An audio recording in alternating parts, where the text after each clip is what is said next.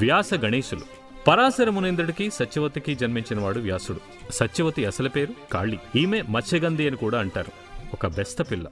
చేదీ దేశపు రాజు ఒకసారి వేటగని అడవికి వెళ్ళాడు. అక్కడ క్రీడిస్తున్న జంతువుల జంటను చూసి ఇంద్రియ నిగ్రహాన్ని కోల్పోయాడు. కాళిందీ నదీ తీరాన జరిగింది శాపవశాన చేప రూపాన ఆ నదిలో ఉన్న అద్రిక అనే దేవకన్య ఆ రేతస్సుని స్వీకరించింది.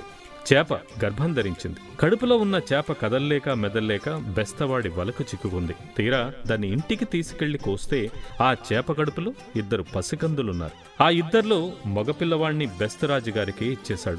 ఆడపిల్లను తానే అల్లారు ముద్దుగా పెంచుకున్నాడు. ఆ అమ్మాయికి కాళీ అనే పేరు పెట్టాడు. కాళి పెరిగి పెద్దదైంది పెళ్ళిడికొచ్చింది పరాశర మహర్షి ఒకరోజు కాళిందీ నది దగ్గరకు వచ్చి అవతల ఒడ్డుకు వెళ్ళేందుకు పడవ కోసం చూస్తూ ఉన్నాడు. ఆ సమయంలో కాళీ తండ్రి నది ఒడ్డునప్పుడే చద్దిమూట విప్పుకుని భోజనానికి కూర్చోవడం వల్ల మహర్షిని అవతలి ఒడ్డుకు తీసుకెళ్ళమని కూతుర్ని పురమాయించాడు. మత్స్యగంధి సరేనంది. మహర్షి పడవలోకి ఎక్కాడు. పడవ నడుస్తోంది. ఎగిసిపడే అలలు ఎగిరిపడే చేపపిల్లలు పడవ నడిపే వయ్యారి పరాశరుడికి చిత్త చాపల్యం కలిగించాయి. కామోద్రేకంతో ఆమెను సమీపించాడు. మునిపుంగవని కోరికని పసిగట్టి దూరంగా జరిగింది కాళీ. పరాశరుడు వినలేదు. పడవ చుట్టూ పొగమంచు సృష్టించాడు. కాళీ శరీరం నుంచి కస్తూరి పరిమళాలు గుప్పుమనేటట్టు చేశాడు. నది మధ్యలో ఒక దీవిని సృష్టించాడు. ఇద్దరూ అక్కడికి వెళ్ళి అమర సుఖాలు అనుభవించారు. కాళీ గర్భం ధరించింది. పరాశరుడు ఆమెను ఓదార్స్తూ నీవు గర్భం ధరించినా నీ కన్యత్వానికి ఏమీ దూషణ ఉండదు. నీకు పుట్టబోయే పిల్లవాడు విష్ణు అంశతో జన్మిస్తాడు. సద్గుణశీలుడు సర్వ విద్యా పారంగతుడు అయ్యి ముల్లోకాలలోనూ కీర్తింపబడతాడు. జగద్గురు అవుతాడు. ఏక రాశిగా ఉన్న వేదాలను రుక్ యజుస్సామ అధర్వణ వేదాలుగా విభాగం చేసి వాటికి సూత్ర భాష్యాలు రచిస్తాడు. మహా తపస్వి అవుతాడు. మహిమాన్వితుడవుతాడు. ఇప్పుడు నీ ఒంటికి అబ్బిన కస్తూరి పరిమళం శాశ్వతమై నువ్వు యోజన గంధివి అవుతావు అని దివించాడు. మహర్షి అన్నట్టుగానే కాళింది పండంటి పిల్లవాణ్ణి కంది. అతను చిన్నతనం నుంచే దైవభక్తితో పెరిగాడు. పెద్దల మీద వినయ విధేయతలతో మిలిగాడు. పెద్దయ్యాక తల్లి నా గురించి విచారించకు. తపస్సు చేసుకునేందుకు నేను అడవులకు వెళ్తున్నాను. నీకు ఎప్పుడైనా దుఃఖం కలిగినా కష్టం కలిగినా లేదా చూడాలనిపించినా నన్ను తలుచుకో. నేను నీ ముందుకు వచ్చి నిలుస్తాను అని చెప్పి అడవులకు వెళ్ళిపోయాడు. అతనే కృష్ణ ద్వైపాయనుడు. అతని తల్లే చంద్రవంశానికి చెందిన శంతను మహారాజును పెళ్ళి చేసుకుంది. ఆ విధంగా కురు పాండవులకు చాలా దగ్గరవాడు వ్యాసుడు. ఇరు వర్గాలకు ఆధ్యాత్మిక గురువు కూడా ఆయనే.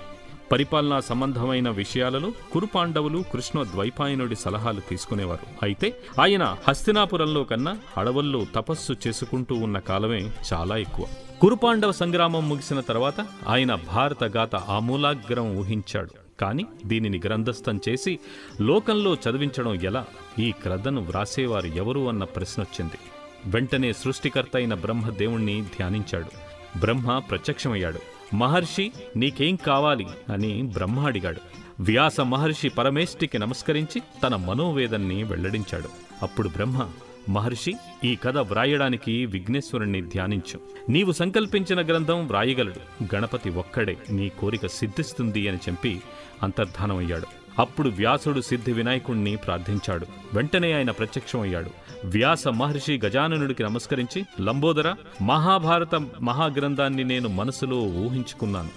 అది నేను చెబుతూ ఉంటే మీరు వ్రాసుకు పోతూ ఉండాలి ఏమంటారు స్వామి? అని అడిగాడు. అందుకు వినాయకుడు ఒక షరతు పెట్టాడు.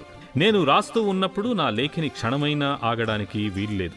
అలా నీవు ఆపకుండా చెప్పుకు పోగలవా? అని అడిగాడు. అది చాలా కఠినమైన నిబంధన. అయినా వ్యాసుడు ఒప్పుకున్నాడు. బదులుగా దేవా నేను చెప్పేదాని భావం సంపూర్ణంగా తెలుసుకుని వ్రాసుకు పోతూ ఉండాలి. అందుకు తమరు సిద్ధమేనా అని ఎదురు ప్రశ్నించాడు మహర్షి. గణనాథుడు చిరునవ్వు నవ్వి సరే అన్నాడు. ఆ విధంగా వ్యాసుడు చెబుతూ ఉంటే వినాయకుడు వ్రాయడం వలన మహాభారత కథ గ్రంథస్థమై అలరారింది. దానిని మొట్టమొదట తన కుమారుడైన సుకుడికి చెప్పాడు మహర్షి. ఆ తర్వాత ఆయన శిష్యులు అనేకులు ఈ కథ చెప్పుకున్నారు. ఈ కథను దేవలోకంలో దేవతలకు వినిపించినవాడు నారదుడు. గంధర్వులకు యక్షులకు రాక్షసులకు చెప్పినవాడు సుఖయోగేంద్రుడు. ఇక ఈ మహాభారత పుణ్య కథను మానవ లోకానికి చెప్పిన మహానీయుడు వ్యాసులవారి ముఖ్య శిష్యుడు వైశంపాయనుడు.